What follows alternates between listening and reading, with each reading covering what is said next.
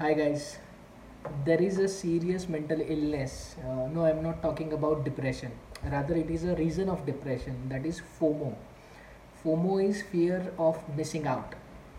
अब ये फोमो क्या है ये अच्छे से समझते हैं बेसिकली होता ये है कि हमारी ज़िंदगी बहुत अच्छे से चल रही होती है तभी हम लोग सोशल मीडिया का कुछ फ़ीड ओपन करते हैं और ये देखते हैं कि हमारे बजाय लोगों की ज़िंदगी बहुत अच्छी चल रही है वो कुछ फ़नी स्टफ़ कर रहे हैं. They are experiencing good stuff in their life they are having more fun they are visiting more places they are meeting their friends they are travelling and this thought makes space in our life, and that is fear of missing out.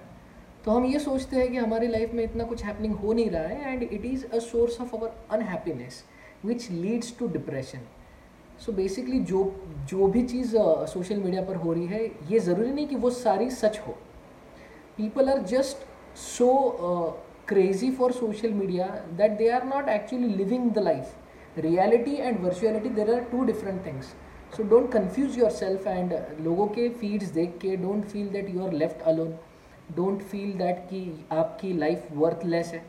Don't feel that कि you are being ignored ऐसा कुछ नहीं है। You are life is perfect you are perfect you are happy the way you are it is not necessary कि कोई social trend हो रहा है तो आपने भी वही चीज़ करनी चाहिए, वही आपने पोस्ट करना चाहिए। This is not right so be very very confident about your own mental peace be very very good about your own health stop giving this much of importance to all the social media platforms and their feeds they come and go. Don't just hook on to that thoughts and uh, don't make your life so miserable. It's just a social media platform. And fomo is a, a real serious mental illness. Don't be a victim of fomo. Nobody is leaving you out. You are not left out. You are not alone. You have your friends and family.